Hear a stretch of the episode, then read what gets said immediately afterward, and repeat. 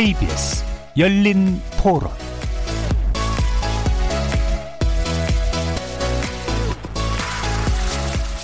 안녕하십니까. KBS 열린 토론 정준희입니다.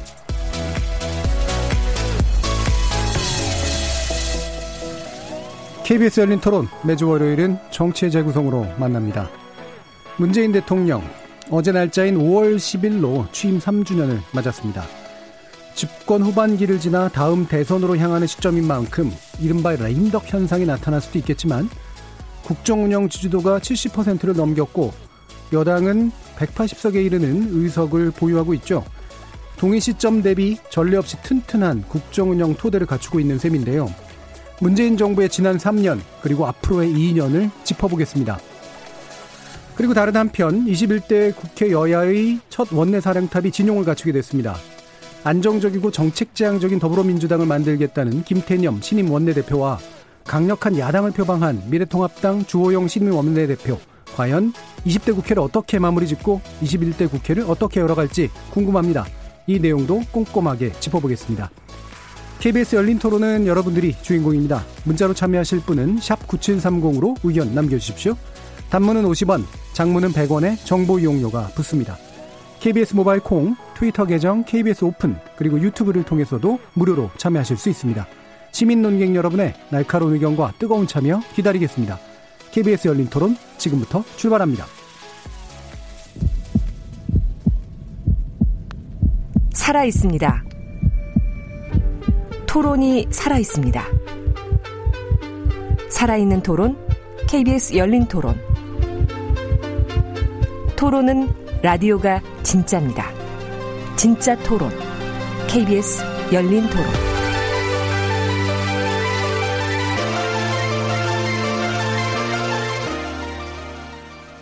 국민의 뜻을 조차 부지런히 일하는 정치 여기서 그려봅니다. 정치의 재구성 함께 해주실 네 분의 논객 소개하겠습니다.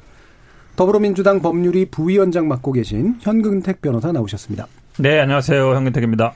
자, 그리고 전 대한변협 대변인이셨던 최진영 변호사 함께 하셨습니다. 네, 반갑습니다. 최진영입니다. 전 바른미래당 대변인이셨죠? 강신업 변호사 함께 하셨고요. 네, 강신업 변호사입니다. 반갑습니다. 그리고 민변 사무처장이셨던 김준우 변호사 나오셨습니다. 네, 안녕하세요. 자, 이렇게 네 분과 함께 어, 문재인 대통령 취임 3년 차를 넘어선 이 시점에 대해서 몇 가지 이야기를 좀 나눠보려고 하는데요. 5월 10일로 이제 취임 3주년 맞았고 어, 포스트 코로나 19 대책을 내놨습니다. 물론 이제 이후에 국정 운영 방향에 대해서도 몇 가지 견해와 계획을 밝혔고요. 뭐 당연히 예상하다시피 여야 각 정당의 평가는 당연히 일치하지는 않습니다.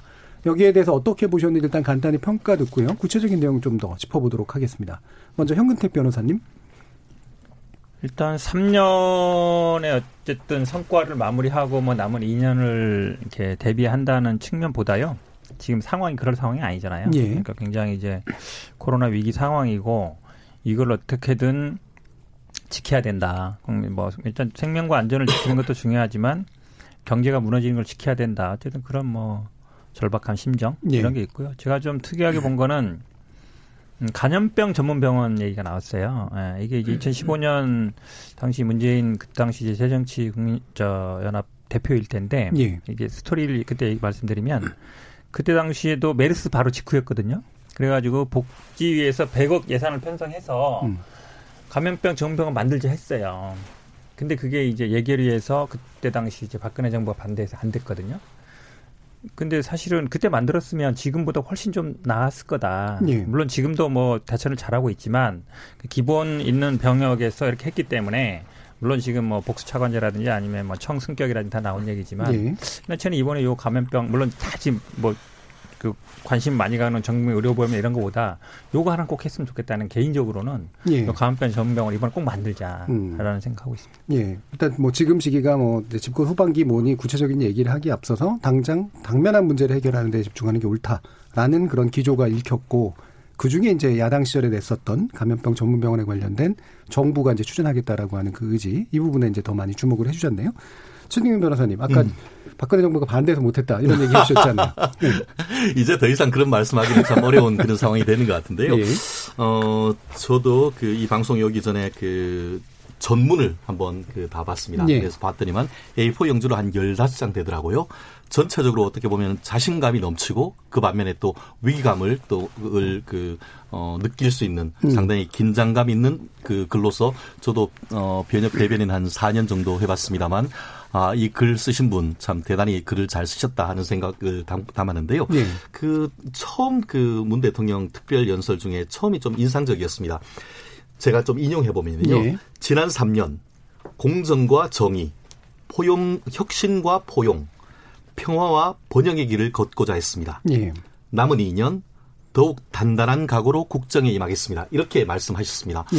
근데 조금 우리가 한번 이거를 좀 생각을 해보면은 공정과 정의다라고 했는데 오히려 그 조국 사태 때 문재인 대통령 지지율이 반토막 날 정도로 오히려 정말 이 공정과 정의가 실천, 실천이 됐는지에 대한 상당한 의문이 들고 예. 혁신과 포용이라고 얘기했지만 지난 3년간 오히려 규제가 강화되고 소득주도 성장이라든가 어떻게 보면 지나친다고 얘기할 정도의 어떤 친 그 노동적 그와 같은 그 정책 그리고 이른바 중단 없는 적폐 청산 이런 걸 했었는데 여기에 어떻게 포용이란 말이 들어올 수 있는지에 대해서 의문이 들었고 예. 마지막으로 평화와 번영의 길 이렇게 얘기했는데 두 주 전에 이 판문점 선언 2주년 선언됐을 때 그때는 김정은의 생사조차 불투명했는 그런 상황 속에서 이번에 그 15장 되는 그 전문을 아무리 뛰어봐도 거기에 남북 관계의 회복이라든가 비핵화 이런 단어는 거의 실종 상태에 이른 이런 것을 봤습니다. 그렇기 때문에 저는 그 제가 드리고 싶은 거는 나름대로 현재에 대한 어떤 평가와 같은 것에 대해서 좀더 자화자찬을 넘어서 정말 냉정한 평가 그리고 그 냉정한 평가를 딛고 남은 2년 동안 정말 국민과 대한민국의 어떤 발전을 위해서 헌신하는 모습을 보여준다고 하면은 오히려 보수의 어떤 그런 사람들까지 다 포용할 수 있지 않을까 하는 그런 생각이 들었는데요. 예. 어쨌든 그 굉장히 어려운 상황 속에서 어떤 현 상황 인식 이런 부분에 대해서는 굉장히 공감하지만 예. 향후 대책이란 부분에 있어서 어떤 정책 전환 이런 부분이 상당 부분 그 음. 그 현실적인 실효적 대책이 부족했다는 점에서는 어 그런 점에 있어서는 어떤 그 남은 2년이 좀 걱정되는 부분이 없지 않다 이렇게 예. 종평하고 싶습니다. 예. 그 하려고 했다라는 표현을 쓴 이유가 있을 것 같아요. 근데 이제 했다라고 이제 단정했다고 보시나요? 아, 그런 건 아니겠죠. 뭐 예. 뭐 어떻게 그 최근에 보면은 그 어떤 대통령 그 후보 시절에 공약했던 음. 예. 그 부분에 대해서 상당 부분 어 지지자들한테는 호소할 수 있는 개혁을 많이 열어낸 것도 사실입니다. 예. 뭐 그러다 보니까 어 이번에 그 민주당 당선자들 같은 경우에는 뭐 조선 시대 태, 태종 같은 인물이다. 뭐 이런 얘기도 있는데 참 민주시대에 정말 그 조선시대를 얘기한다는 것 자체가 좀, 어, 그 상황에 맞지 않다라고 생각이 듭니다만 물론 어려운 점도 있었습니다만 많은 개혁과 어, 어떤 성과를 냈다는 것도 개인적으로 인정을 합니다. 네. 그렇지만 현 상황에 대한 인식 그에 대한 대책으로서의 어떤 그 정책적 방향 전환 이런 음. 부분에 대해서 어떤 그 구체적인 비전을 제기했으면 좋겠었는데 그런 부분에 대해서는 어떤 그 구체적인 사과나 뭐 사과까지 바라지도 않아요. 예를 들어서 소득주도 성장이라든가 평화나 남북 관계 개선 이런 부분에 대한 어떤 그 뼈아픈 반성 그것을 통해서 국민들의 호소 이런 게 됐다고 하면은 예. 오히려 정말 그 통합하고 남은 2년 동안 같은 경우에는 전 국민을 위한 정말 100%를 위한 대통령을 지지한 그 지향 한다는 그런 말씀이 나왔다고 하면은 더 좀 더 그 호소력이 짙은 그 연설이 아니었을까 하는 예. 생각이 듭니다. 알겠습니다. 좀 더 냉정하고 어 뭔가 방향 전환이 담긴 이야기가 좀 필요하지 않았나에 대해서 아쉬움을 좀 강조해 주신 것 같고요. 강진업 변호사님. 예, 저는 이번에 문재인 대통령의 특별 연설이죠. 아, 이걸 보면서 어, 물론 뭐지 문재인 대통령의 어떤 치적에 대해서 민주당에서 뭐 굉장히 칭찬을 하고 뭐 이런 얘기가 나오고 있습니다만은 문재인 대통령 본인은 굉장히 위기감을 갖고 있다는 예. 얘기입니다. 음. 아, 아까 뭐 최진영, 최진영 변호사도 인용을 했습니다마는 제가 몇 군데만 좀 인용을 하면요. 그 임기를 마치는 그 순간까지 국민과 역사가 부여한 사명을 위해 무거운 책임감으로 전력을 다하겠다. 우리는 지금 전 세계적인 격변의 한복판에 서 있다. 보이지 않는 바이러스가 세상을 송두리째 바꾸고 있다. 우리의 일상을 근본적으로 변화시키고 세계 경제를 전례 없는 위기에 몰아넣고 있다 이런 얘기를 하고 있거든요. 예. 이것은 아주 현실 진단을 정확하게 하고 있는 것이죠. 사실 아까 최진영 변호사도 얘기했습니다만 이번에 그 특별 연설 해견문을 보면은 단문으로 쓰면서 미사력이라든지 중원부원을 과감히 생략하고 예. 아주 그 의지를 각오를 어, 잘 드러내고 있고요. 그리고 현재 위기 상황을 잘 보여주고 있습니다. 지금은 문재인 대통령 말 그대로 빌리면 전시 경제 체제입니다. 음. 전시라는 말을 쓰고 있는 거거든요. 그러니까 지금까지 코로나가 가져온 그 변화라고 하는 것은 그야말로 조직지혈에 불과하다. 어떻게 될지 모른다라고 하는 거죠. 그래서 세계 경제가 근본적으로 바뀌고 그리고 세상이 희망 어떤 그 위기의 어떤 그 소용돌이 속으로 빨려 들어가고 있는 이때에 아 정말 정신을 바짝 차리고 각오를 다지지 않으면 아, 굉장히 위기가 올 수 있다. 음. 이런 얘기를 하면서 다만 기회를 위기로 바꾸도록 노력하겠다. 이런 거는 저는 대통령의 어떤 현실 인식이 에, 당연하다. 그 아주 그 어, 잘돼 있다고 봅니다. 예. 아, 그래서 이걸 바탕으로 해서 물론 아까 얘기했듯이 좀 더 이제 디지털 경제라든지 이런 것들에 대해서 아, 악마는 디테일에 있다고 그 디테일을 좀 더 얘기했더라면 좋은데 이것은 뭐 특별 해결문이기 때문에 디테일까지 잘 얘기할 수는 없는 것이고요.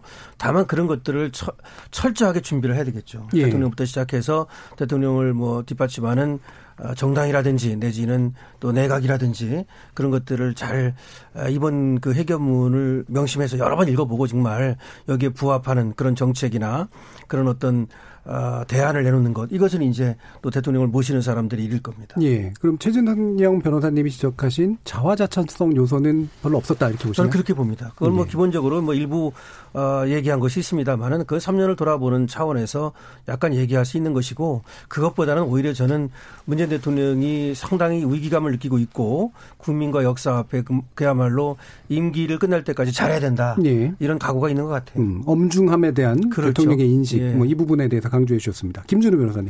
저는 이제 그 고용보험 확장 얘기를 좀 했어요. 그래서 예. 그 부분이 굉장히 좀 주목해 보고 싶은 기대하고 싶은 제 개인적으로는 이게 이제 속도가 20대 국회에서 지금 뭐 한정혜 의원도 발의를 하고 있고 뭐 20대 국회에서 좀 안 되더라도 21대 때 고용보험 확대 그 속도는 좀 지금 민주당 내에서도 설왕설래가 있고 예. 속도 조절이 또 바로 민주당 쪽에서 나왔어요 당 쪽에서 그래서 좀 확신할 수는 없지만 어쨌든 뭐 플랫폼 노동자든 아니면 자영업자든 이분들을 대상으로 한 고용보험이 확대되는 그런 어떤 사회 안전망 구축을 위한 방향을 전반적으로 잡았다. 이 부분에 대해서는 저는 좀 어, 의미 있게 바라보고 예. 있는 거고요.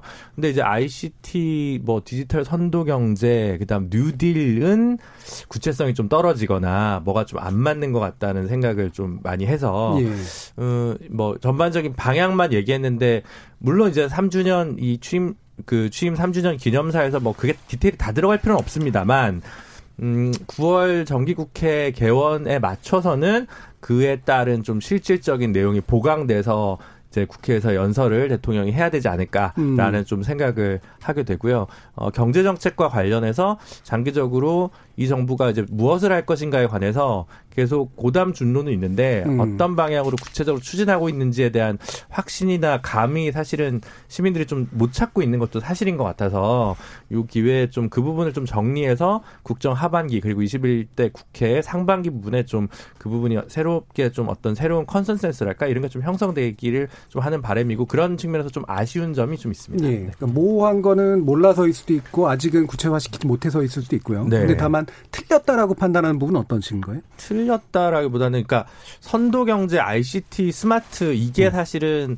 고용 창출형 산업은 아니거든요. 네. 그러면 뉴딜은 고용 창출형 사업이 사실은 좀 돼야 되는 일자리 문제가 네. 있는 건데 그러면 기존의 구, 어, 고전적 방식의 SOC 투자가 아닌 네. 좀 다른 형태의 뭐 그런 그 일자리 창출하는 산업의 방향이라 이런 걸 좀 찾는 게 되게 고민을 해줘야 되는 부분인데 그게 뭔가 좀 엇박자가 나는 거죠. 음. 바이오나 ICT는 고용 창출 효과가 굉장히 적습니다. 예. 그럼 뭐 세계적으로 예를 들어 공급 사실 속에서 이제 공장이 멈춰서고 부품이 공급이 안 되고 이런 문제가 있으면 제조업을 어떻게 다시 좀 회복시킬 것인가라는 문제가 있을 수도 있고 아니면 지금 뭐 원전과 관련해서 많은 이제 보수와 진보 사이에 어 의견 대립이 있습니다만 어쨌든 그런 어 그린 뉴딜 뭐 유럽 쪽에서 예. 논의하는 예. 그런 것들을 어떻게 좀 어, 이 정부에서 좀 수용할 것인가 이런 것들에 대한 맥들이나 구체화된 태제들이 좀 나오면 좋겠다는 예. 바람입니다. 뉴딜이라는 거는 기본적으로 고용 창출이랑 국가 투자인데 네. 그게 SOC가 아니라면 도대체 뭐냐라고 했을 때 그 부분이 불명확할 뿐더러 네. 방향은 그 현재 얘기한 건 아닌 것 같다 이런 네, 말씀이시죠? 명료하지 않은 것 같습니다. 예, 예. 필요하다는 것 뿐이죠. 그러니까 국가가 일자리를 창출하는 데 책임져지고 책임지고 공공 재원을 투여하겠다. 라는 것에 대한 필요성 그리고 음. 지금 경제 위기 속에서 그것들이 필요한 절박성까지는 강조를 했는데 예. 그 다음 액션 플랜에 대해서는 이제 조금 예. 더 구체화됐으면 좋겠다. 9월 정기 예. 국회 때는 이런 이 말씀. 나오니까 막 손을 드시는 분들이 좀 많아지고 있습니다. 일단 먼저 최진영 변호사님. 그렇습니다. 제가 굳이 예. 그이 부분에 있어서 좀 높이 평가를 하고 싶은 것은 예. 아까 말씀드린 것처럼 정책적 방향 전환 이 부분을 키워드로 잡았다라고 제가 이 말씀드렸는데 부분은 정책적 그 부분이 방향 전환? 음. 그, 그 부분이 명확히 드러나지는 않았습니다만 예. 은근슬쩍 정책적 전환을 하고 있는 것이 아닌가 하는 예. 그런 생각을 드는데요. 말씀드렸듯이 그 문 대통령께서 이번에 얘기하신 것 중에 현 상황을 얘기를 하고 그 다음에 뭐라고 하- 얘기하냐 하면 대책을 말하면서 문제는 경제다. 이렇게 딱 그냥 짚습니다. 그냥 예. 문제는 경제다. 이렇게 짚습니다. 그러면서 그 대책으로 말씀하셨던 것처럼 선도형 경제. 음. 그러니까 돈을 어떻게 벌어서 경제를 먹여 살릴 것인가 그 부분에 얘기를 하고 그 다음에 이제 고용보험이라든가 실업부조, 전국민 취업지원제도 이런 그 어떤 복지적 예들 얘기를 해- 얘기를 하고 있는데요. 예. 그 취임 어떤 사와 그때 그 대통령 선거를 할 때 같은 경우에는 경제 정책으로 얘기했던 것이 이른바 소득주도 성장. 남북 간의 어떤 교류 협력을 통한 이른바 평화 경제 예. 이런 얘기를 했었는데 이번 그 3년 차에 들은 첫 특별 그, 서- 그 연설에서 이런 얘기가 전혀 없단 말이에요. 근데 이것이 단순히 그와 같은 키워드로서의 어떤 소득주도 성장 내지 또 평화 경제 이런 것이 그를 사라졌다는 것이 안 한- 하지 않고 정책적 방향을 전환한다는 것인지 예. 아니면은 그건 그냥 그냥 하되 기존의 어떤 그 보수 측에서 얘기하는 좀 더 새로운 어떤 그 경제 혁신을 위한 정책을 플러스 알파를 한다는 것인지는 두루뭉술이합니다. 그렇지만 분명한 것은 소득주도 성장이 실질적으로 파탄났고 이것을 나머지 2년 기간 동안 할 경우에는 실질적으로 이와 같은 그 코로나를 통한 이른바 100년 만에 있는 경제 공황에 가까운 이런 상황 속에서 이걸 극복하기 어렵다는 상황에 대해서는 문재인 대통령과 청와대에서도 어느 정도 공감대가 형성된 것이 아닌가 하는 예. 그런 어떤 그 힌트는 얻을 수 있는 것 음, 같습니다. 뭔가 이게 방향 전환 일부 있는 것 같다라는 말씀이신데 말씀- 예. 예, 예. 소득주도 성장하고 산- 혁신 성장을 이렇게 대립시키는 견해는 어떻게 보세요? 그러니까 이거 뭐 2년 동안 계속 해왔던 얘기인데요. 그러니까 평상시에는 저는 아마 이런 얘기 할 수 있을 것 같아요. 만약에 어, 평상시에 지금 과거에 한 2, 3년 동안 소득주도 성장과 계속 이걸 해왔는데 아니면 평화 경제 남북 간에 이걸 해왔는데 왜 이걸 갑자기 지금 얘기 안 하냐 이 얘기 예. 할수 있을 것 같은데 저는 지금이 그런 상황이 아닌 것 같아요. 저는 음. 아마 보수 언론이든 아니면 보수 측에서 계속 그런 시각을 갖고 있으면 참 앞으로 답이 없다라고 봅니다. 왜 그러냐면 지금 전 세계적인 이게 지금 코로나 사태인 건 전 세계적인 현상입니다. 지금 실업 뭐 미국이 가장 뭐 지금 몇십 프로라고 하지만 우리나라가 그래도 어쨌든 지지율이 지금 플러스 성장하는데 거의 없어요. 다 마이너스 성장이죠. 그러면 기본적으로 정기의 정책을 하는 사람들은 이 마이너스를 최소화시키는 게 최우선이에요. 음, 그러면 그러니까 일단 지지율이 아니라 경제 성장 그렇지 경제 성장률이 어쨌든 예. 저는 플러스 성장하는 건 굉장히 쉽지 않은 상황이다라는 네. 건다 알 거고 우리나라가 기본적으로 수출을 많이 하는 국가인데 기간 산업 또 굉장히 지금 어렵단 말이죠. 한국뿐만 아니라 뭐 조선 자동차 다 마찬가지인데 그러면 그거를 어떻게 지킬 거냐. 예. 저는 그래서 그 마이너스 성장하는 걸 일단 최소화시키는 거. 난 그게 일자리로 보거든요. 예. 그 다음에 일차적인 목표고, 그 다음에 그 다음에 그 기간 산업을 지켜야만 일자리도 지킬 수 있어요. 그러면 막 예를 들어서 수출이 안 되고, 예를 들어 국내 내수가 안 된다 그러면 어떻게든 그걸 만들어 내야 되거든요. 그래서 저는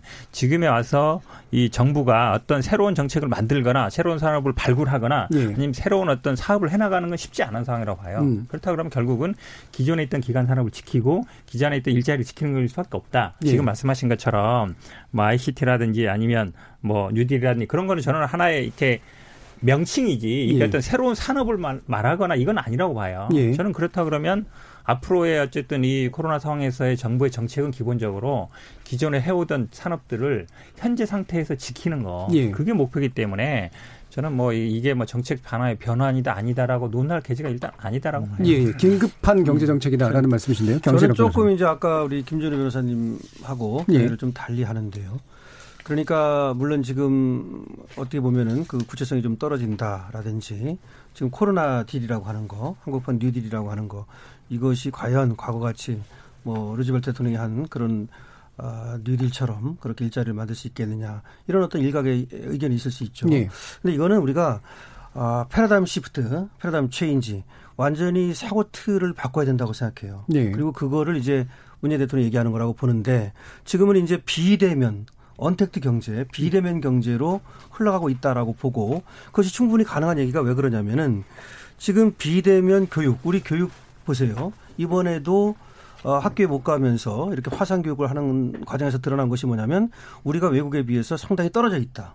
오히려 뒤쳐져 있다. 이런 것들이 지금 드러나고 있어요. 그래서 비대면 교육이라든지 비대면 의료 라든지 이런 것들은 앞으로도 발전할 가능성이 굉장히 많은 것이고 예. 실제로 이제 그렇게 해야 되는 것이고요. 그거 말고도 5세대 이동통신이라든지 인공지능, 그다음에 데이터 구축, 데이터라는 게 뭐냐면 지금 글로 돼 있는 이런 것들을 모두 이제 아 디지털화 시키는 거 있죠. 이런 것들도 앞으로 굉장히 많은 부분이고 그 부분에서 일자리가 상당히 늘어날 수도 있어요. 예. 사실은 그런 거라든지 그다음에 이제 또 비대면 유통이라는 것도 생각해 볼 수 있는 것이고요. 많이 지금 늘어났지만 그다음에 도시라든지 산업단지, 도로교통망 이런 것들을 모두 이제 에, 디지털화하는 거죠. 예. 그래서 우리가 이제 생각해야 될 게 뭐냐면 과거 같은 어떤 비디지털 경제, 아날로그 경제 여기에서 완전히 생각을 바꿔갖고 하나의 그 우리가 이제 과거에 오프라인은 오프라인만 있었지 온라인이 없었잖아요. 예. 컴퓨터 온라인이 나오기 전에 인터넷이라는 것이 나오면서 하나의 세- 다른 세상이 하나 또 만들어졌죠. 마찬가지로 저는 또 하나의 세상이 만들어질 수 있다라고 생각을 하고 여기를 선도적으로 나간다면 여기서 일자리가 충분히 생길 수 있다. 예. 그런 것들을 지금 문재인 대통령이 얘기하는 것이고 저는 이것이 물론 어떻게 이제 어떻게가 중요합니다. 그렇지만 방향은 옳다. 예. 앞으로 이제 얼마나 이것을 구체화하고 성과를 낼 수 있는지가 문제지 이렇게 방향을 잡고 바이오라든지 이런 쪽으로 가는 것은 상당히 우리 먹거리 또 일자리 이런 것들을 만들어낼 수 있는 것이 예. 아닌가. 그러니까 현근택 변호사님 합니다. 말씀하신 이제 지금은 긴급한 경제 정책이라 뭔가 기존 산업을 지키는데 최대한 예, 뭔가 노력할 수밖에 없다에 플러스가 되는 정도의 그린 음. 뉴딜이라고 얘기하셨는데 강신업 변호사님 외려 그게 적극적인 정책이 될수 그렇죠. 있다 그렇게 이렇게 보시는 거잖아요. 거죠. 저그 제가 예, 이번 순서인 것. 같은데요. 예. 이번에 그 모든 게 1번, 2번, 3번이 있으면은 1번이 가장 중요한데 방점을 두고 있는 것 아니겠습니까? 이번에 그 문 대통령이 그 말씀하신 것 중에 첫 번째 대책이 말씀하신 것처럼 선도 경제 그렇게 하면서 ICT, 바이오 산업을 얘기를 하면서 예. 그 다음에 이어오는 게 뭐냐면은 대한민국이 첨단 산업의 세계 공장이 되어 세계의 산업 지도를 바꾸겠습니다. 이런 얘기가 있습니다. 네. 그렇게 얘기를 하면서 해외에 나가는 한국 기업을 유턴시키겠다. 네. 뭐 미국으로서는 이른바 그 리어, 리쇼링 뭐 이렇게 얘기하죠. 예. 한국 기업뿐만 아니고 외국 기업도 한국으로 끌어오겠다 이런 얘기를 하고 있습니다. 그렇게 하면서 그 근거가 이번에 그 방역에 성공을 해서 투명하고 안전한 것 아니냐. 그래서 오히려 값싼 노동자가 중요한 게 아니고 이제는 그런 깨끗하고 안전한 환경이 더 중요하다. 이런 네. 얘기를 하시는데 깨끗하고 방역만 된다고 오겠습니까? 결국은 제가 말씀드렸듯이 제일 위에서 이와 같은 그 어, 어떻게 보면은 뭐 대한민국을 제조업을 재활성화하겠다는 그런 큰 비전을 지금 던졌단 말이에요. 예. 그러려고 하면은 예를 들어서 법인세에 대한 인하 내지는 그 기업에 대한 지원 이런 부분에 대한 어떤 당근이 있고 그것을 통해서 어떤 강력한 인센티브로서 해외에 갖는 그 국내 기업을 당겨오는 이런 부분에 대한 구체적인 액션 플랜이 나와야 되는 것이지 이런 세계의 첨단 공장이 되겠다라고 하면서 뒤에 이어오는 것이 각종 굉장히 어떻게 보면은 그 그 국내 어떻게 보면 그 보험, 고용 보험, 실업 부조 결국은 그것이 수익자 부담을 넘어서 기업의 부담이 될 수 있는 것들을 완전히 계속 던지면서 그럼 어디에서 그러면은 무슨 인센티브로서 해외에 나간 기업을 당겨오는 것이죠? 미국은 저는 어떻게 하는지 혹시 알고 계시나요? 훨씬 더 많은 감세를 하는 것이죠. 미국이 그렇게 그렇죠. 하고 있나요? 그렇죠. 그리고 음. 그렇기 때문에 이제 최근에 있어서 미국 같은 경우에는 50년 내에 최저의 그 실업률을 보이고 있다. 거의 완전 실업률을 보이, 보이고 있다는 것, 그 완전 고용률을 보이고 있다는 것이 해외에서 유턴됐기 때문에 그렇다라고 아, 얘기를 하고 있거든요. 물론.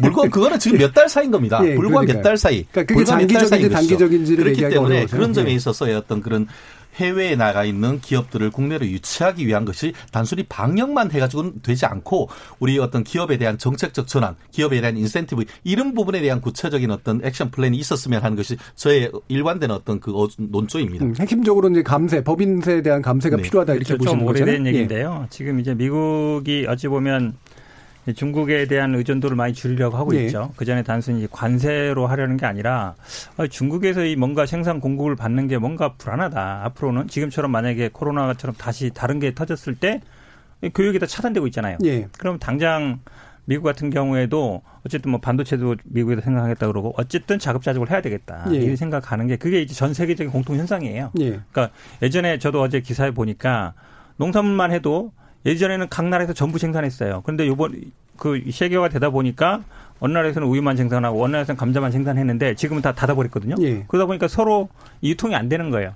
이제 한쪽에 남아돌고 그런 현상이 사실은 제조업에서도 일어나고 있거든요. 예. 그러니까 그런 면에서 어찌 보면 우리나라도 그러니까 어쨌든 국내 기업들도 저는 그런 지금 예를 들어서 삼성이든 베트남에 가 있는 많은 나라든 중국에 가는 기업들이 생산을 못 하고 있잖아요. 그 첫 번째 원인은 물론 말씀하신 것처럼 법인세일 수도 있고 인건비 때문에 나갈 수도 있어요. 하지만 지금 생산을 못 하고 있는 거는 원인은 하나예요. 예. 코로나 때문에요. 음. 생산이 안 돼. 교류가 안 돼. 그러니까 그런 거 면에서 본다 그러면 어쨌든 우리 음. 우리 예. 나라에서 이 방역이 잘 되는 것도 굉장히 중요한 요소다. 예. 저는 그래서 물론 당연히 뭐 감세라든지 인건비 문제도 있겠지만 예. 안전한 안- 방역에서 안전한 이런 것도 하나의 요소가 된다라고 보고 예. 있습니다. 제가 볼 때는 물론 지금 그런 얘기도 맞죠. 뭐 감사라든지 이런 것도 다 맞는 얘기지만 사실은 저는 이렇게 생각합니다. 문재인 대통령이 추구하는 이 내용을 보면은 좀 자세히 읽어보고 몇 번 읽어보면은 굉장히 그래도 아, 굉장히 고민한 것이고 그리고 앞서가는 그런 어떤 어, 의식 이런 것들을 볼 수가 있는데요. 우리가 이제 감세 같은 것을 통해 가지고 과거에 어떤 그런 정- 재정 정책이라든지 경제 정책 또는 뭐 어, 세금 정책 이런 걸 써가지고 어, 앞으로 이, 이 post 코로나 in 코로나 시대를 대비할 수 있겠는가를 생각하면 그건 좀 한계가 있다고 생각해요. 예. 그래서 저는 어떻게 생각하냐면 지금 이제 자율주행차라든지 뭐 전기차라든지 미래 그다음에 바이오 산업이라든지 ICT라든지 이런 것들과 관련해 가지고는 결국 그 제재를 완전히 푸는 것부터 시작해야 된다. 예. 세금이 중요한 것이 아니고 우리나라는 지금 one-stop이라든지 이런 것들이 잘 안 되게 규제, 너무 규제가 규제가 많아요. 그렇죠. 그래서 규제를 완전히 먼저 풀어 제쳐야 된다는 것이죠. 그러니까 우리 K 경제라고 하는 것을 규제 없는 아, 그런 산업 이렇게 만들어서 물론 그렇게 할 때 이제 또 지금 민주당 정부라든지 아, 진보 쪽에서는 상당히 어떤 그 부정적인 생각을 가질 수 있는데 경제에 있어서는 아, 지금 과거 같은 어떤 그런 인식을 가지고서는 앞으로 포스트 코로나 시대를 대비할 수 없다. 예. 저는 그렇게 보고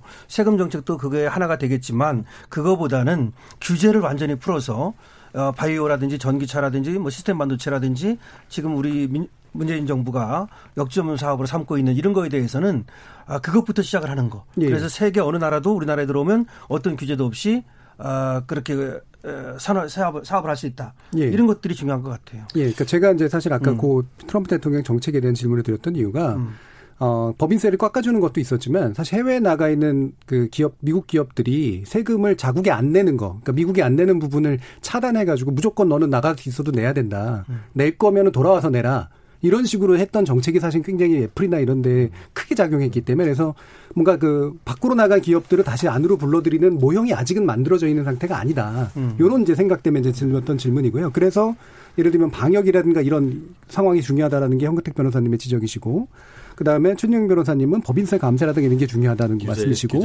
그다음에 강신업 변호사님은 아예 새로운 생각으로 규제 같은 것들 자체를 저는 없는 그런 산업적인 어떤 시스템 이런 것들이 필요하다라는 견해세요. 그러니까 사- 각자 조금씩 다르십니다. 저는 예. 시작부터 근데 이게 뭐냐면 이게 새로운 패러다임 시프트를 해야 된다는 거 아는데 그게 예. 내용이 뭔지 뚜렷한 확신이 없어서 예. 동요하고 있는 이 집권 여당이나 청와대 고민이 담겨 그러니까 있는 모형이라는 거다. 게 없으니까. 예, 되게 예. 지금 혼란스러운 것 같아서 예. 뚜렷하지 않다. 그걸 좀 보강했으면 좋겠다. 다만 그 그나마 조금 나은 것은 이제 고용보험과 관련된 확장적인 정책을 쓰겠다라고 예. 하는 건데 저는 그건 굉장히 정책이 좋다고 본다라는 입장인 거고요. 음. 나머지는 이제 혼란스럽겠죠. 근데 뭐 아까 강신업 변호사님 좋은 얘기 해주셨는데 DJ 정부가 사실은 IMF 직후에 그 홈페이지 공공기관 다 발주하게 돼서 네. 우리가 음. ICT에 기반을 쌓게 됐습니다.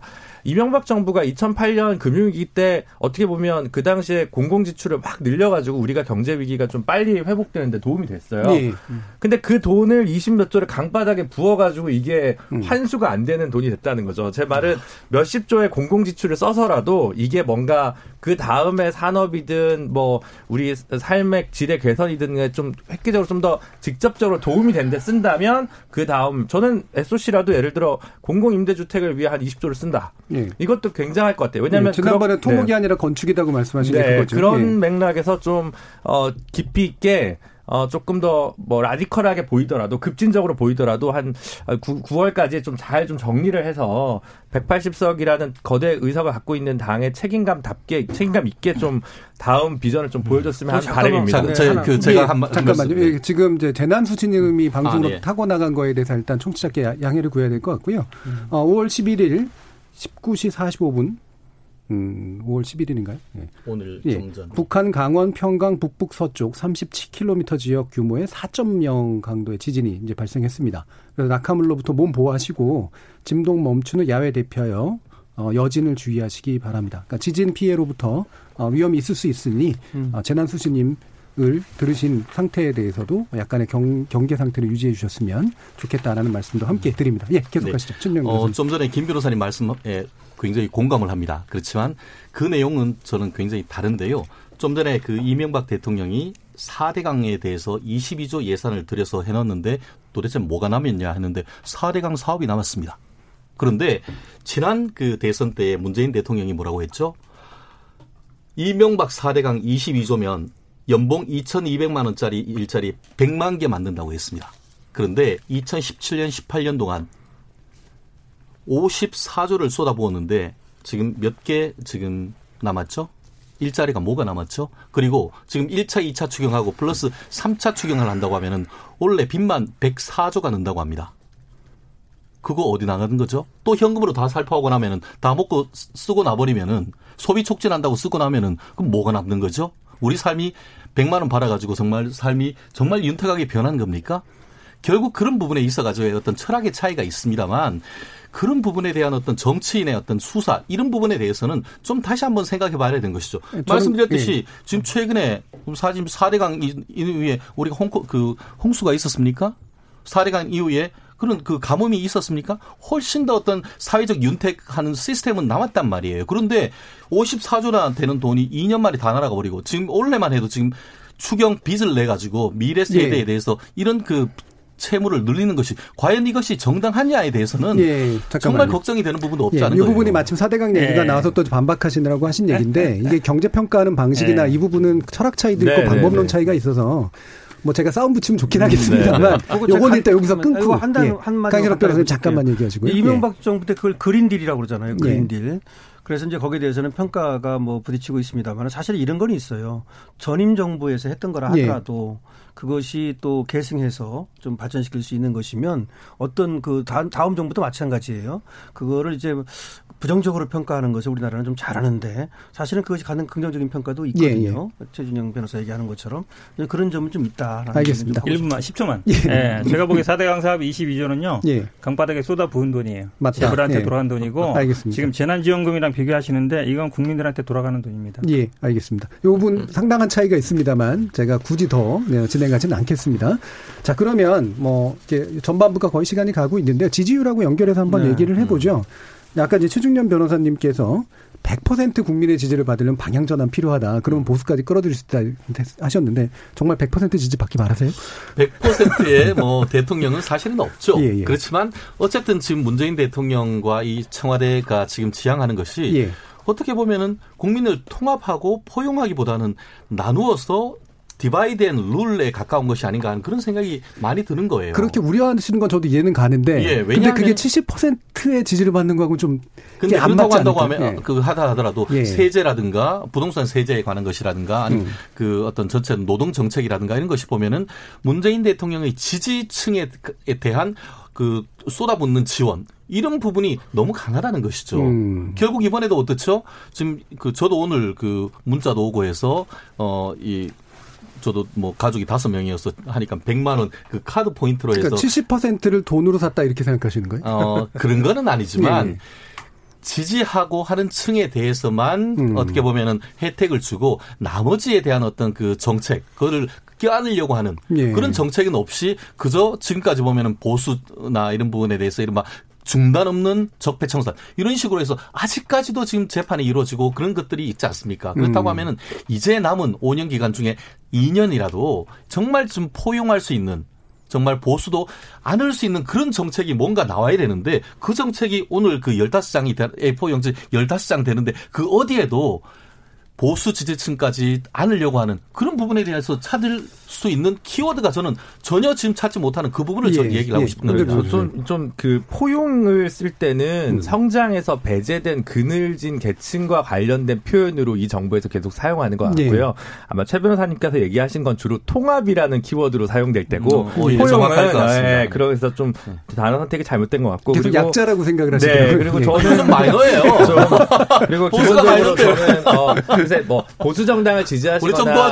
기업과 관련된 규제가 더 완화돼야 된다고 생각하시는 분들 입장에서는 예. 이 정부의 정, 정부의 정책에 대해서 평가가 박할 수 있다고 보는데 예. 그럼에도 불구하고 이 정부가 친노동 정책을 쓰고 있다는 건 제가 전혀 동의를 할 수가 없고 동의 못 하시죠? 네 그리고 예. 대통령 공약 중에 하나가 뭐가 있으냐면 우리나라가 이례적으로 노동조합 조직률이 낮으니까 음. 차라리 노동회의소를 만들겠다라고 예. 얘기. 노동운동 하는 쪽에서는 그렇게 반기진 않지만 어쨌든 나름의 그게 문재인 정부의 핵심적인 국정 개혁 과제에 포함된 노동 정책인데 예. 전혀 추진이 안 되고 있어요. 예를 음. 들면, 그러니까 친노동 정책이 이었다는 거는 너무 노동운동을 지지하시거나 하는 분들도 억울하고 아마 문재인 대통령 본인도 내가 별로 한 게 없는데라고 생각을 할 것 같아요. 그래서 반노동의 관점에서 본 예. 친노동이다. 예. 그래서 예. 조금 약간 저는 예, 그런 면에서는 조금 어, 인정하기는 좀 어렵다고 보여집니다. 네. 예, 예. 청구특 변호사. 음, 저도 일정 부분 동의해요. 왜 예. 그러냐면 뭐 대통령 지지율이 뭐 100%까지 가는 건 불가능하고요. 예. 제가 아마 맥시멈이 한 80% 정도라고 봐요. 예. 초기에 딱 나왔을 때 보면 80% 정도 찍는데 음. 그 후로는 쭉 내려가거든요. 예. 그러면 이제 지금도 70% 정도 된다는 거는 굉장히 이례적인 거죠. 제가 그렇죠. 아마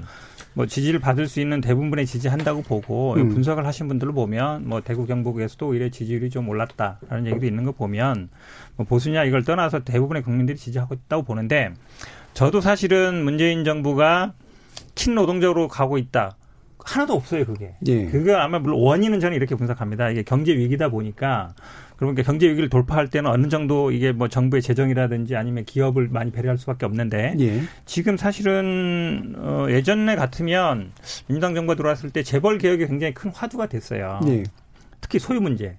근데 이번에 저는 이재용 부회장이 뭐 이거 뭐 정부의 정책은 아닙니다만 만약에 공정위가 만약에 들어간다거나 아니면 뭐뭐 세금 문제를 또 빠지고 더 들어간다 보면 이재용 부회장 회장 못 해요. 예. 그게 정상이에요. 세금도 안 내고 어떻게 회장 승계를 합니까? 본인 것도 안, 아닌데 또 아들한테 물려준다고 해요? 이게 용납된단 말이죠. 저는 이게 오히려 비정상이라고 보거든요. 예. 근데 이런 부분에 대해서 사실은 별로 한 게 없어요. 음. 그래서 그렇다 본다 그러면 어, 지금 물론 경기가 위기이기 때문에 그렇지만 저는 앞으로 21대에서 특히 소유 문제 가장 중요합니다. 예. 오히려 뭐 금산 문제도 약간 후퇴했잖아요. 지난번에 그 인터넷 은행하면서 저는 그건 필요하다고 봐요. 예. 생산장 부분이기 때문에 재벌의 문제는 아니잖아요. 음.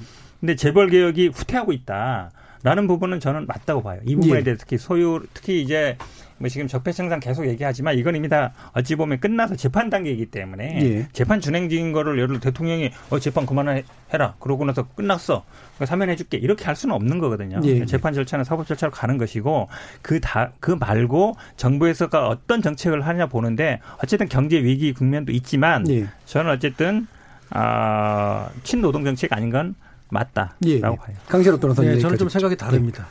문재인 대통령이 우리 헌법 체계에서 그리고 자유시장 경제인 대한민국에서 가능한 한 최대로 그 노동 정책도 어 친노동 정책을 좀 쓰고 있는 것이고 그리고 나름대로 이 경제도 어 소위 진보라고 하는 쪽으로 저는 그렇게 가고 있다고 봅니다. 예. 그러니까 우리가 예를 들어서 헌법을 바꾼다든지 또 뭐 사회주의 체제로 간다든지 그러면 뭐 될지 모르지만 우리가 미국과의 관계라든지 이런 어떤 자유시장 경제 전체 세계 무역 질서라든지 세계 경제 속에서 더 이상 이거를 뭐 친노동 정책이라든지 내지는 소위 진보주의 정책으로 네. 가다가는 우리 경제 자체가 후퇴하고 어 소위 어, 잘 사는 나라를 만들기가 어려운 이렇게 될 가능성이 있는 것이죠. 예. 그래서 사실은 저는 문재인 대통령이 그렇게 꼭 진보라고 보지는 않습니다. 예.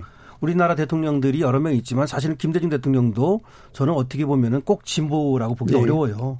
그리고 노무현 대통령도 사실은 보수적인 그런 처- 측면이 많았지 않습니까? 예. 근데 저는 문재인 대통령 역시 그렇다고 봅니다. 그렇지만 다만 우리 경제 속에서 할 수 있는 최대한의 노동 정책도 하고 있고 최대한의 어떤 그 포용 정책이라든가 통합 정책이라든가 뭐 하여튼 이런 것들을 피고 있다고 생각하고 예. 저는 사실은 뭐 보수적 어, 그런 색채도 많습니다만은 어, 문재 대통령에 대해서는 이런 경제 정책이라든지 내지는 노동 정책이라든지 복지 정책은 할 수 있는 대로 그래도 최선을 다하는 것이라고 보고 여기에 대해서는 뭐 더 진보적으로 더 아주 급진적으로 가다가는 오히려 경제가 좀 망가질 수 있기 때문에 예, 예. 아, 고민이 있다. 음. 그러니까 우리 얘기하는 사람과 실제로 하는 집행하는 사람하고는 예. 많은 차이가 있는 거 아니겠습니까? 예. 그런 생각은 좀 합니다. 알겠습니다. 그럼 제가 짧게만 질문을 드리면 헌법이 허용하는 판도 안에서는 최대한 친노동, 친, 그러니까 진보적 정책을 썼다. 음, 복지 정책도 예. 그렇고 고 고용 정책도 만약에 그렇고. 썼다 아니다에 대해서는 또 견해가 음. 되게 다르실 것 같은데 그걸 썼다고 치면 그거는 긍정적이라고 보세요, 아니라고 보세요? 저는 뭐 긍정적이라고 봅니다. 예, 그렇게, 알겠습니다. 예. 예. 자, 그러면 여기 부분에 대해서는 일단 여기까지만 논의를 하고요. 예. 어, 청취자들이 또 보내주신 의견 들어보고 이후 논의 이어가도록 하겠습니다. 정의진 문자 캐스터. 네, 지금까지 청취자 여러분이 보내주신 문자들 소개합니다. 문자 9589님, 소득주도 성장에 대한 논의가 많은데요. 제 생각에는 재난기본소득, 고용보험 확대 모두 소득주도 성장 중 하나라고 생각합니다. 유튜브로 이창섭님, 전국민 고용보험이라는 걸 통해서 실직 상태에서 벗어나도록 일자리를 국가가 만들어주는 게 중요한 게 아닐까요? 루미너스님, 국민들의 행복과 사회의 발전을 평가하는 건 성장률 몇 퍼센트라는 하나의 숫자로 판단될 수 없습니다. 허구의 숫자에 연연하기보다는 실체적인 국민의 행복과 사회 발전상을 세심하게 보는 시각이 필요할 때입니다. 해주셨고요. 유튜브로 이한킴님, 문재인 대통령 취임 이후 우리나라 민주주의가 더 발전했다는 느낌입니다. 코로나를 잘 극복하고 경제도 살려서 우리나라가 진정으로 선진국이 되었으면 좋겠어요. 그리고 문재인 대통령은 퇴임 이후에도 스캔들이 없는 최초의 대통령이 되기를 바랍니다. 김영주님, 문재인 정부에 바라는 것이 하나 있다면 좀 더 적극적으로 국민과 소통했으면 좋겠습니다. 현안이 있을 때마다 매체를 가리지 말고 직접 나와서 국민에게 설명하시길 바랍니다. 0925님, 역대 대통령 중에 대통령에서 내려올 때까지 잘했다고 평가받는 대통령은 거의 없는 것 같습니다. 잘하려고 했지만 다른 여건이 허락치 않아 좋은 결과로는 이어지지 않았다고 생각합니다. 라고 보내주셨네요. 네, KBS 열린 토론. 이 시간은 영상으로도 생중계하고 있습니다. 유튜브에 들어가셔서 KBS 일라디오 또는 KBS 열린 토론을 검색하시면 지금 바로 토론하는 모습 보실 수 있습니다. 방송을 듣고 계신 여러분이 시민 농객입니다. 계속해서 청취자 여러분들의 날카로운 시선과 의견 보내주세요. 지금까지 문자캐스터 정의진이었습니다.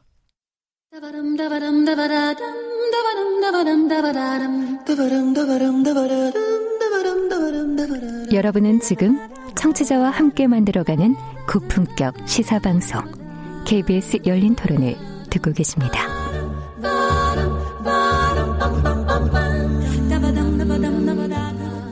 KBS 열린 토론 정치의 재구성 함께하고 있습니다. 김준우 변호사, 강진업 변호사, 최진영 변호사, 현근택 변호사 이렇게 네 분의 논객이 진행해주고 계시는데요. 자 이제는 이제 21대 국회 관련된 논의로 옮겨가도록 하겠습니다. 어, 지난번에 김태년 의원 그리고 주호영 의원에 대해서 어, 상당히 가능성이 높다고 봐주신 강신업 변호사님. 예, 제가 이 맞췄죠? 어, 예, 어떻게 해서 짝짝짝짝짝. 이렇게 가능했습니까? 아, 저는 김태년 의원이 일단 경제 전문가라고 하는 거고 정책통이라고 하는 것이 아무래도 예. 그것이 각광받을 거라고 봤고요. 그다음에 이제 전해철 의원하고 김태년 의원하고 누가 더 친문이냐 사실 우열을 가리기 어려- 어려워요. 네. 그래서 그런 것들을 고려한다면 김태년 의원 쪽이 좀 가능성이 높다 이렇게 봤었죠. 예. 그래서 실제로 뭐 이게 돗자리 깐 것까지는 아니긴 합니다만 예, 상당 부분 이제 저 예측이 이제 맞게 된 건데요. 네. 사실은 이제 주류적 예측에 해당하긴 했죠. 맞습니다. 김태일 의원이나 주호영 의원 같은 경우에 네. 최진영 변호사님 잘 됐다고 보십니까? 어, 어떻게 보면 각 진영에서는 참 잘 된 것 같습니다. 각 진영, 각. 당의 주요 진영. 그렇죠. 예. 어, 실제로 민주당 같은 경우에는 그 원내대표 같은 경우에 이른바 재수하면 당선시켜주는 아름다운 전통은 있는 아, 것 같습니다. 네. 물론 예전에 제가 알기로 이종걸 의원 같은 경우에는 음. 삼수에서 당선되고 거의 눈물까지 보냈던 그런 적이 있는데 네. 그만큼 어떻게 보면은 지금으로선 당정청의 어떤 그 의사소통이 원활해야 되는 그런 부분에 있어 가지고는 김태년 의원의 어떤 그런 나름대로의 정책통 그리고 또 소통 능력 이런 부분이 어떻게 보면은 여당 특히 초선 의원들 마음까지 사로잡지 않았나 싶은데요. 네. 특히 후문에 보면은 그 당일날 어떤 그 지난번에도 그 얘기했습니다만 연설 그에 대한 호소력이 김태년 의원의 어떤 소통 능력이 어 단연 돋보였다. 그런 후문이 결국 예. 그 어, 재수 끝에 어, 영광을 누리는 그런 것이 아닌가 생각합니다. 예, 뭐 지난번에도 실제로 한번 얘기를 하는 걸 들어봐야 이제 그렇죠. 아마 네네. 표가 좀 될 거다 이렇게 말씀을 주셨는데 실제로 잘했다라고 평가를 네. 해주셨네요. 정근택 변호사님 이게 김, 네. 김태년 원내대표 당선되고 난 다음에 여당 분위기는 어떤? 일단은 뭐, 음, 예상하던 바다. 예상하던 될 바다. 걸로 대부분 받고, 말씀처럼 이제 예. 재수한 거에 대한 음. 그 공정표? 의원들이 약간 미안함이 있어요. 네. 왜냐면 예. 지난번에도 될 줄 알았는데 안 됐고. 저는 아마 개인적으로 보면서 처음에 과반이 넘을 수 있을까? 음. 이게 하나의 포인트였고, 예, 예. 두 번째는 정성 의원이 얼마나 얻어갈까. 음. 아, 그래서 저는 개인적으로 봐요. 그러니까 과반 넘은 것도 약간 의외인데, 예. 전해철 의원님이 생각보다 좀 많이 나왔다. 음. 표차가 10표라는 거는. 정성 의원은 훨씬 적게 나왔고. 훨씬 적게 나왔다라고 예. 음. 보는 것 같고 아마 대부분은 그렇게 뭐 제가 주변에 이렇게 얘기해 봐도 어 생각보다 많이 나왔다 예. 얘기하고 정성 의원은 생각보다 너무 안 나왔다라고 음. 보시는 것 같아요. 그러니까 아마 비문은 없다 이었던 것 같습니다. 전에 저, 저 김태현 의원님이 되신다는 거는 뭐 예. 대부분 아마 저도 뭐 직접 말은 안 했지만 주변에 예. 분들 얘기 들어보면 대체로 예상하던 바다는 거고 예. 주용 의원님 같은 경우에는 뭐 왜냐면 권영세 의원님이 한 8년 쉬었기 때문에 음. 그뭐 소통 문제 이런 걸 떠나서 그렇죠. 아무래도 좀 오래 있다 오면 있거든요. 그래서 예. 주용 의원이 또 어, 충청도 분을 또 정책위장으로 택했기 때문에 무난히 될 거라라는 음. 생각은 대체로 다 했던 것 같아요. 예. 김준우 변호사님은 김태년 의원, 그 다음에 전해철 의원 두 분 다 아셔서. 아니 아니 아니 저는 않고요? 전해철 의원님은 예, 몇번 뵙는 적이 있어서 예, 예. 선거 에 영향을 줄까봐 얘기는 못하지만 그러니까 너, 무 과도하게 영향력이 있다고 생각하시는 거 아, 예? 물론 그렇습니다. 그게 아니라 섭섭해하실까 봐. 영향을 주는 게 아니라 섭섭해하실까 봐. 예. 나중에 사석에서 혹시 만나게 되면, 뭐 이제 1년에 한 번 지나가다 보는 사이긴 나중에 하지만. 저희 나중에 하고 싶은 생각이 있으시죠? 아, 그런 게 아니고. 그래서 그래서, 그래서 그냥 이렇게. 약간 그렇게 좀, 어, 그 뭐랄까, 파- 좀 예, 그런 것 때문에 조용히 있었는데 사실 재수가 우원식 원내대표랑 홍영표 원내대표가 이제 재수 끝에 된 음. 분이고 예, 예. 비주류 중에서 이제 노웅래 의원이 이제 재수해도 안 된 분이 있긴 있죠 민주당에서도. 네. 그러니까 이번은 사실 옛날에 우원식 대 우상호 정도의 대결이었던 것 같아요. 그러니까 예. 누가 까봐야 아는 정도의 건데 그러면 같은 값이면 재수생한테 좀더 음. 베네핏이 있는 거 아닌가. 그리고 음. 모두 생각하시다시피 전해철 의원이 생각보다 많이 나왔다는 건 전해철 의원이 그래도 많이 호소하고 다녔고 이전과 보다는 좀 더 낮은 자세로 의원들을 많이 설득하신 거 아닌가라는 예. 생각이 좀 들긴 듭니다. 근데 뭐 예. 예상했던 결과죠. 근데 주호영 의원도 뭐 다들 생각하시는 바대로여서 오히려 커다란 이변은 없었다라는 게 이제 쟁점이고 권영세 의원 관련해서는 그런 게 있는 것 같아요. 서울에 일곱 여덟 명밖에 없지 않습니까? 음. 미래통합당 의원이. 그래서 사실은 조금 더 대중적인 인물이었다면 음. 원내 의원의 맞아요. 개파나 뭐 개파라는 게 의미가 없어졌습니다만 그 좀 더 상징성 있는 분이었다면 훨씬 더 어, 표가 더 나오지 않았을까. 근데 예. 권영세 의원은 사실은 친박도 아닌데 약간 친박 이미지도 있어요. 그 음. 박근혜 정권 때 주중 대상가 하시고 뭐 이런 것들도 있고 해서 조금 개인 퍼스널리티랄까 이런 게 좀 확장성이 좀 약해서 생각보다 좀 적은 표를 얻은 게 아닌가. 왜냐하면 권영세 조혜진이면 조혜진 의원 같은 경우는 사실은 유승민계로 좀 알려진 분이고 그런 면에서 봤을 때는 좀 두루두루 여러 군데서 좀 표를 얻을 수 있을 것. 이라고 봤는데 개인 경쟁력들이나 좀 원내에서의 그 경력 단절 이런 음. 것들이 확실히 좀 약점으로 작용한 게 아닌가 싶습니다. 예. 제가 볼 때는 이제 미래통합당에서는 김태년 의원하고 주호영 의원은 궁합이 좀 괜찮을 것 같아요. 왜냐하면 주호영 의원이 그 부장판사 출신이거든요. 예. 그래서 어쨌든 또 법조인이고 또 부장판사까지 했고 음. 그다음 오선 의원 아닙니까? 그런 여러 가지 또 정책통이라든지 이런 것들을 보면 소통 능력이 상당히 있는 것 같아요. 예. 합리적이라는 얘기죠. 예. 그런데 김태년 의원은 상당히 뭐 소통 능력도 있지만 강골이거든요. 어떻게 음, 보면은 음. 그렇기 때문에 강대 강으로 부딪히면 사실은 깨지기 쉬워요. 예. 그런데 조영 의원이 그 어떤 합리적이라든지 또 부드러운 면도 있고 해서 서로 이제 뭐 밀고 당기는 걸 좀 하면서 음. 오히려 협치를 잘할 수 있지 않을까 예. 이런 생각을 좀 하죠. 되게, 그래서 미래통합당 입장에서는 좋은 선택이었다고 봅니다. 되게 이제 묘한 표현이셨는데, 그러니까 김태년 의원이 굉장히 이렇게 소통 능력이 있지만 의외로 광골이다. 그렇죠. 예. 그런 면이 있죠. 그 다음에 또 주호영 의원 같은 경우에는 강한 야당을 비방했는데 외로 또 되게 합리적으로 뭔가를 할 줄 안다. 음. 예. 두 분이 다 약간 아이러니한 면들이 가- 겹쳐서 외로 두 분은 궁합이 잘 맞을 것 같다. 어, 사실 예. 예. 그 환상적 궁합이 되려고 하면은 여야의 어떤 스타일이 바뀌는 게 저는 맞다라고 생각을 합니다. 네. 음. 그런데 현실적으로 그게 좀 불가능한 것 아닌가 아니겠습니까? 음. 어, 실질적으로 지금 뭐 180석 나아가서 190석 가까운 어떤 여권의 표가 있는 그런 상황 속에서 이른바 야당 패싱 하려고 하면 일도 아닌 것이죠. 예. 그렇기 때문에 조금 더 지난번에도 이제 정성 의원이 되었으면 하는 말씀을 하니까 우리 그 진행자께서 저의 바람이 아니었나 그런 예. 얘기를 하셨는데 예. 어 사실 힘이 있는 사람이 주먹을 휘둘 때보다 힘 있는 사람이 약간 그 스스로 조금 더 손을 내밀 때 호소력이 훨씬 더 세거든요. 그렇기 예. 때문에 저는 그와 같은 그 제 바람을 얘기를 했던 것이고 음.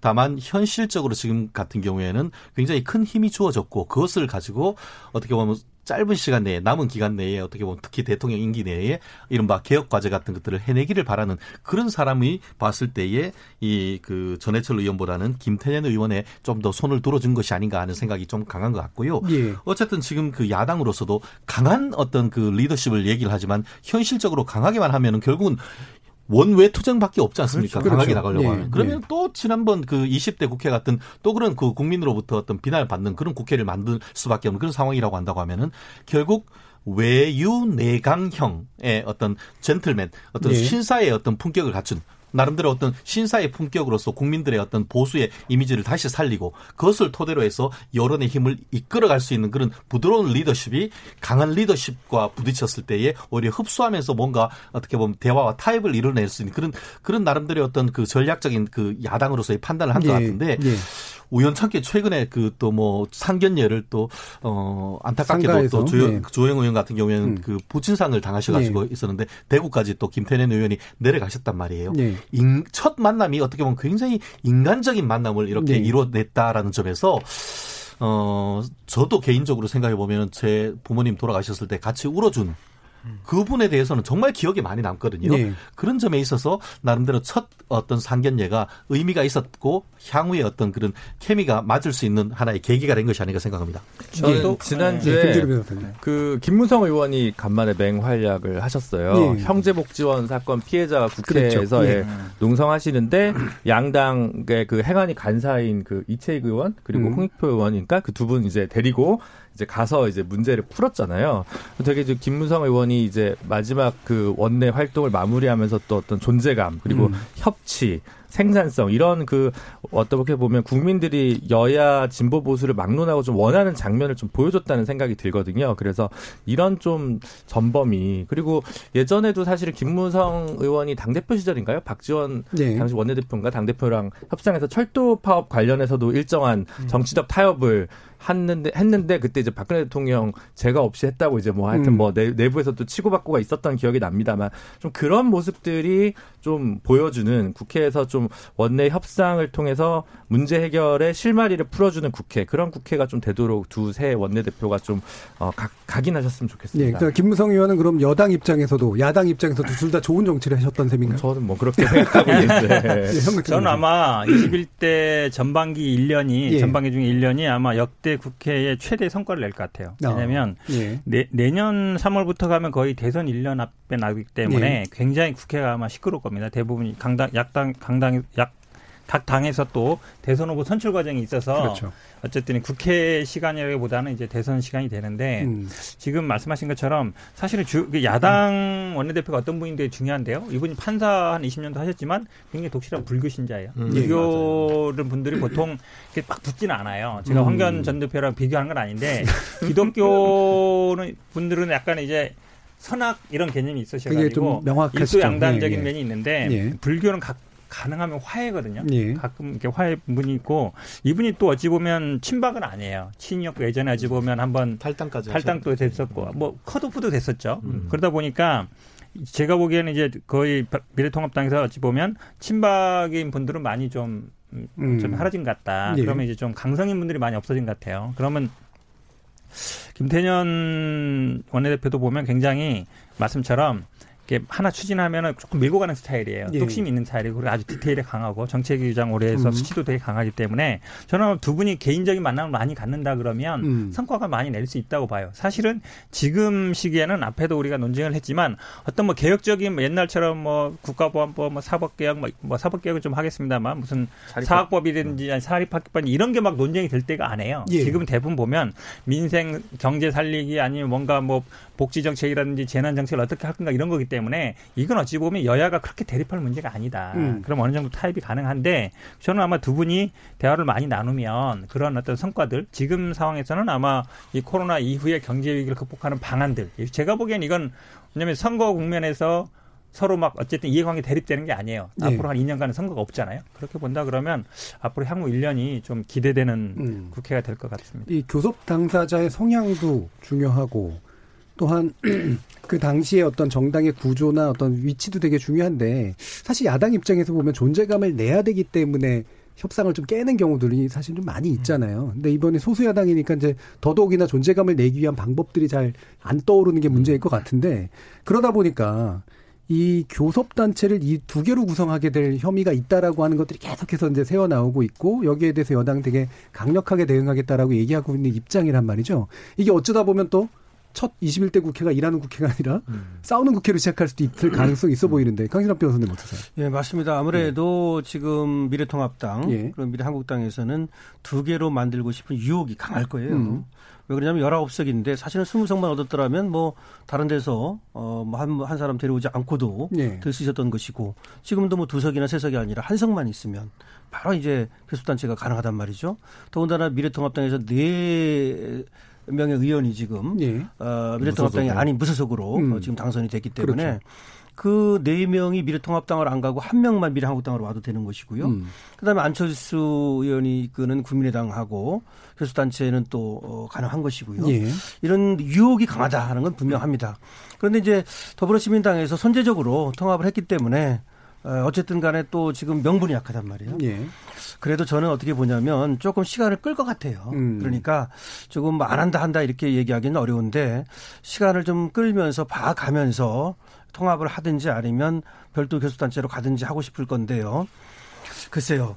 아, 지금 뭐 상임위원이라든지 또 국고보조금이라든지 또 공수처장 임명이라든지 이런 거에서는 굉장히 유리한데 음. 저는 원칙대로 가는 것이 맞다고 생각해요. 예. 항상 원칙대로 안 가고 뭐 꼼수 부리고 또 원칙대로 안 가고 편법 쓰고 그러다가 결국은 그것이 부메랑이 돼서 국민들의 선택을 못 받거든요. 예.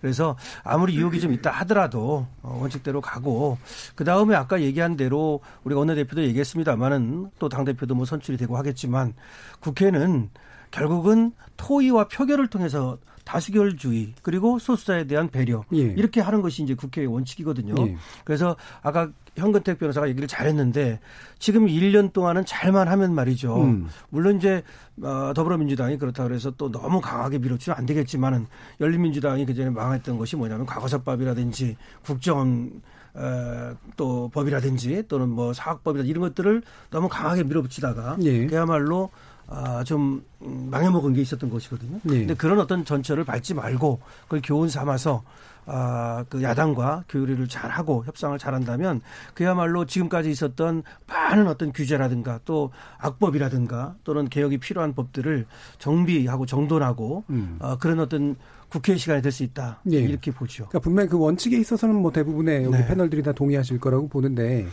어, 이게 비례 전문 정당이 만들어지는 과정은 현실 정치의 문제였는데 그때는 이제 막을래 막을 수 없는 그런 측면들이 분명히 좀 있었던 것 같고 그러니까 반격을 하기 위한 어떤 수단도 부족한 측면들이 있었던 것 같은데 음. 이번에는 이제 더불어민주당 쪽이 강한 180석 이상을 가지고 있기 때문에 생기는 뭔가 제어 효과 이게 분명히 있을 수는 있는 것 같거든요. 예. 네, 왜 그러냐면 지난번 말씀하신 것처럼 예. 비례 위상정당 만들 때는 방법이 없었어요. 막을 음. 방법이. 왜냐하면 그 법, 그걸 뭐 법으로 만든다 해도 위헌 시비가 있을 것이고. 예. 근데 지금은 방법이 있습니다. 사실은 음. 말씀하셨지만 어, 세 가지죠. 상임위원 장 자리, 그 다음에 뭐 국고 보조금 자리, 보조금, 그 다음에 뭐 공수처 이런 부분인데 예. 상임위원장은 우리 법에는 어떻게 돼 있냐면 본회의에서 의뢰하게 돼 있어요. 예. 다수결이라는 그 얘기죠. 다수 의뢰하게 예. 되기 때문에 예를 들어서 어 그냥 비례위상정당 그냥 가고 그러면 이제 어 상임위원장 하나 한 자리 정도 더 얻겠다는 건데 예. 어 그럼 그냥 우리 법대로 하겠다. 아, 그럼 다 표결하면은 하나도 못 가져가요. 음. 그럴 수도 있거든요. 왜냐면 그 위법이 아니에요. 예. 그동안 관행상 법은 그렇게 돼 있지만 관행상 아 의석수에 맞춰서 이렇게 해주고 오케이 동의해줬던 건데 예. 우리 못 하겠다. 할 수 있는 수단이 있기 때문에 저는 아마 미래통합당이 이번에는 아마 쉽지 않을 것이다. 미래통합당까지 다 안 준다는 전략까지도 고민하신가요? 아니 만약에 예를 들어서 한석도 안 준다 그러면 예, 예. 그냥 법대로 하겠다 했을 때 예, 예. 그거는 아무 문제가 안 돼요. 예. 관행을 안 그렇죠. 지키는 것뿐이기 때문에 그렇죠, 원칙적으로. 하겠다 했을 때 예. 그게 뭐 위헌 문제도 아니고 예. 그러니까 막을 방법이 있다는 것이죠. 예. 그 수단이 있다는 거를 미래통합당이 알기 때문에 항상 예. 상대방이 어떤 무기가 있는 걸 알고 그걸 만약에 썼을 때 어떻게 된다. 음. 그 이득과 불이익을 따져볼 거잖아요. 예. 아, 미래 이 상임위원장 자리 하나 더 가져갈래가다가 음. 하나도 못 가져갈 수도 있다. 아니면 또 핵심적인 상임위들을 뺏길 수도 예. 있다라고 한다 그러면 저는 아마 통합할 걸로 봅니다. 예. 자, 이렇게 수단이 있다. 이런 견해에 대해서 최진영 아, 변호사님. 결국은 이 부분도 명분이냐 실리냐 이런 네. 걸 얘기를 하는데 지금 현 변호사님 말씀은 어 명분도 그 없고 실리도 없다는 그렇죠. 얘기잖아요. 명분도 없고 네. 실리도 없다 이런 그 얘기인 것 같은데 과연 그럴지에 대해서는 조금 더 두고 봐야 될 것 같습니다. 어 제가 2016년에 그 변협 대변인으로 있을 때에 어 그 19대 국회 열린 문을 즉각 열라라는 그런 그, 어, 그 성명서를 냈던 기억이 생생합니다. 왜냐하면 예. 그때 같은 경우에도 선거 끝나고 원구성에 합의가 안 돼가지고 한 달 반을 끌다가 겨우 나중에 이제 원구성을 한 적이 있는데 이 부분이 바로 원구성과 관련되는 부분이거든요. 예. 말씀드린 것처럼 원구성은 이제 원내 대표들끼리 모여가지고 이제 이 부분을 논의해서 이제 국회의장, 부의장, 상임위 이런 부분을 합의해서 하는 그런 부분인데 어, 이 부분에 대해서의 어떤 그 야당으로서는 여당이 어떻게 보면은 힘으로 숫자로 밀어붙이면은 아까 말씀대로 법대로 하자 이렇게 해버리면 할 수 있는 게 하나도 없어요. 그렇지만 예. 그렇게 되면 그때부터는 이제는 뭐 서로 협치나 대화 타협은 전혀 없어지는 것이죠. 결국 야당이 뭔가를 그, 그 양당을 합의하고 통합하고 할 때는 나름대로 어떤 서로의 어떤 그 장래 어떤 협치와 타협을 할 수 있는 것에 대한 나름대로의 어떤 신뢰를 어느 정도 야당이 여, 여당이 보여주는 그런 부분이 필요하다라고 봅니다. 만약에 그렇지 아니하고 원 구성에서의 어떤 독주를 한다라고 한다고 하면은 제가 봤을 때는 지금 미래 한국당이나 지금 어그 통합 그 한국 통합당 같은 경우에는 아마 그 제1야당과 제2야당 이 투원내 교섭단체 전략으로 나갈 가능성이 현실적으로 적지 않다고 봅니다. 그렇기 예. 때문에 왜냐하면 저럴 수도 있는 것이죠. 지금 뭐 의원 꼬주기 할 것도 없이 외부에 있는 무소속으로 돼 있는 야당 측 그 국회의원 당선자들이 있지 않습니까? 예. 그런 분들이 한두 분 이 그 본당으로 가지 않고 자매당으로 가버리면은 그걸로 통해 가지고도 쉽게 어떻게 보면 원내 교섭 단체를 만들 수 있는 방법은 있단 말이에요. 그러니까 살짝 제가 이해가 안 가는 게 방금 말씀 주신 것 가운데 어, 이를테면은 여당이 처음에 원내 구성을 마음대로 해보겠다라고 하면은 그것을 못 믿으니까 따라서 야당이 두 개를 만들겠다라는 얘기처럼 그렇기 들리잖아요. 때문에 그러면. 결국은 그런 부분에 있어서의 어떤 그 서로의 어떻게 보면은 신사협정 같은 게 좀 필요하다고 봅니다. 그렇게 그러니까요. 된다고 하면은 예. 충분히 지금 말씀하신 것처럼 지금 어 야당 같은 경우에도 지금 미래통합당과 또 어, 또 비례 그 통합당이 같이 한, 한석, 그, 한 몸이 될 수도 충분히 있는데, 만약에 지금 그, 이번 그 전체적인 흐름에 보면은 독주로 나가고 한다고 하면은 어떻게 보면은 두 야당으로서 있어 견제하려고 하는 그런 흐름이 내부적인 흐름이 훨씬 더 강하지 않을까 저는 그렇게 예측합니다. 그러면 그 미래통합당하고 미래한국당의 통합의 전제가 여권이 마음대로 밀어붙이지 않겠다라고 약속해주면 통합하겠다 어떤? 신사적 예. 협정 그런 부분은 좀 예. 필요하다고 봅니다. 예, 김준호 변호사님. 저는 그냥 결국은 별 차이가 없고 예. 물론 이제 국고 보조금에 조금 차이가 있습니다만 음. 그거 가지고 계속 별도의 당으로 있으면 국민들이 별로 용서하지 않을 것 같고 야당 음. 아직 정신 못 차렸구나 이렇게 생각할 것 같고